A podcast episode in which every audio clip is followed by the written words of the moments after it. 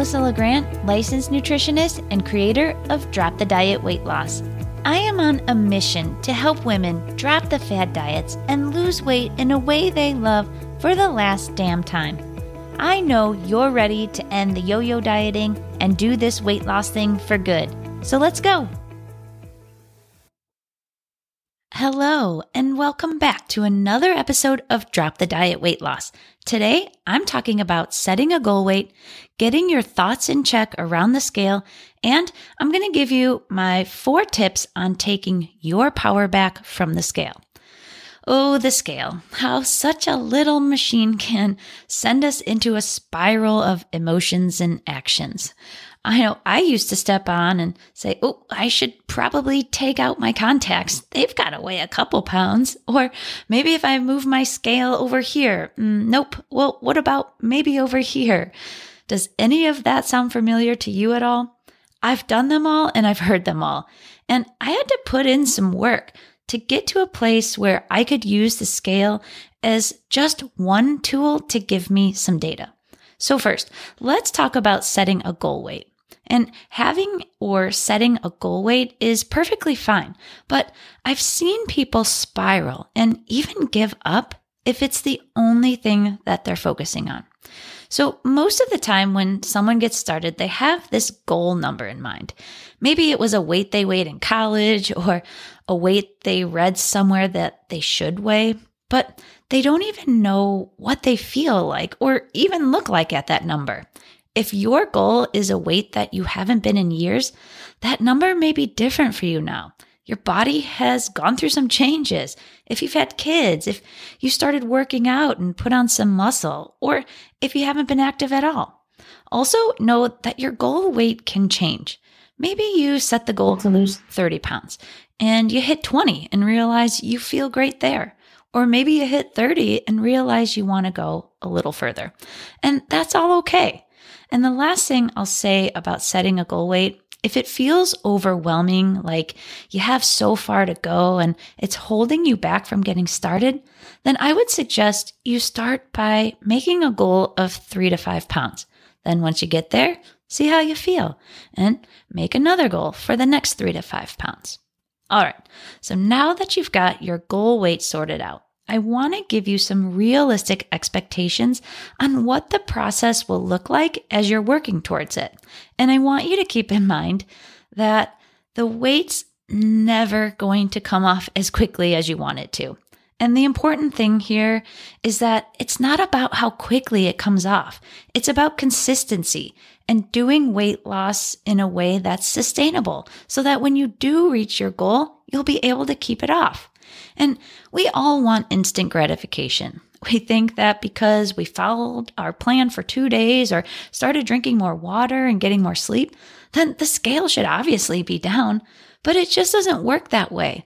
And knowing what's realistic can help with some of the frustration you might be feeling around the scale.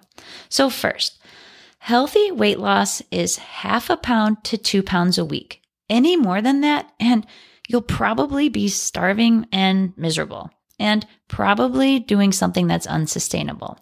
Also, with rapid weight loss, you risk losing even more muscle, which we definitely don't want to do. The second thing I want you to know is that there will be weeks with no weight loss, and there will be weeks with spikes up as well. This is normal. It will be part of the process. Weight loss is never linear. And I want you to really understand this because it's when people think that they've hit a plateau, they give up. And a plateau doesn't mean it's not working. Is it frustrating? Sure, but it's part of the process. So you gotta just keep going. And the third thing is that the weight measured on the scale is not just body fat. It's water, body fat, protein, and minerals. So spikes up and down don't necessarily mean you're losing or gaining body fat. And when weight loss is the goal, we want it to be coming from body fat. Which brings me to my next point. Weight on the scale changes for so many reasons that are not fat gain. It's highly unlikely that when the scale is up three pounds from yesterday, that it's body fat. You're going to see fluctuations. If you ate more salt than you normally do, your body's holding on to water, so it might spike up. And if you ate less salt than you normally do, you may see it go down. If you ate more carbs than normal, your body's going to store more water, so you may see it go up. If you ate less carbs than normal, you may see it go down. The weight on the scale might also be up for things like if you haven't gone to the bathroom, if you had a large meal the night before, if you had a hard workout, or if it's that time of the month. So just remember these things if and when you do see the scale tick up. But I know that even knowing these things, seeing the scale stay the same or even go up, you're still like, ah, what the hell? This is where you have to start to get to work on the thoughts that you have around the scale and the number.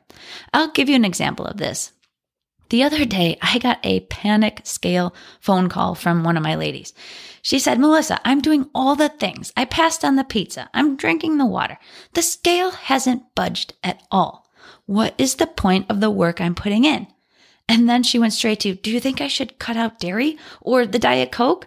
She went spiraling back into diet mentality mode. So I said, Okay, let's take a breath here. So you're saying since you started a little over six weeks ago, the scale hasn't moved. Oh, well, no, I'm down eight pounds from the start, but the scale hasn't budged this week.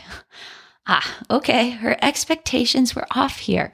I had to give her a little reminder. I said, eight pounds in six weeks? That's fantastic. Remember, half a pound to two pounds is what we're aiming for. And sometimes there will be no pounds. She said, Well, I'm used to seeing bigger drops, like when I did other diets like keto. I said, Okay, makes sense. And then I asked her, What also happened when you did keto? Well, I felt terrible and I couldn't sustain it. Okay, okay, she said, I see what you're doing here. I said, You got it. You're doing this differently now. So you won't ever have to lose this weight again. And that's the new thought that she was going to tell herself. So we were able to pull out her thoughts that come up when she steps on the scale. So now she's aware of what to expect. And it's not like these thoughts won't come up again, especially if they've been there a long time. The brain will just go there until you teach it to do something different.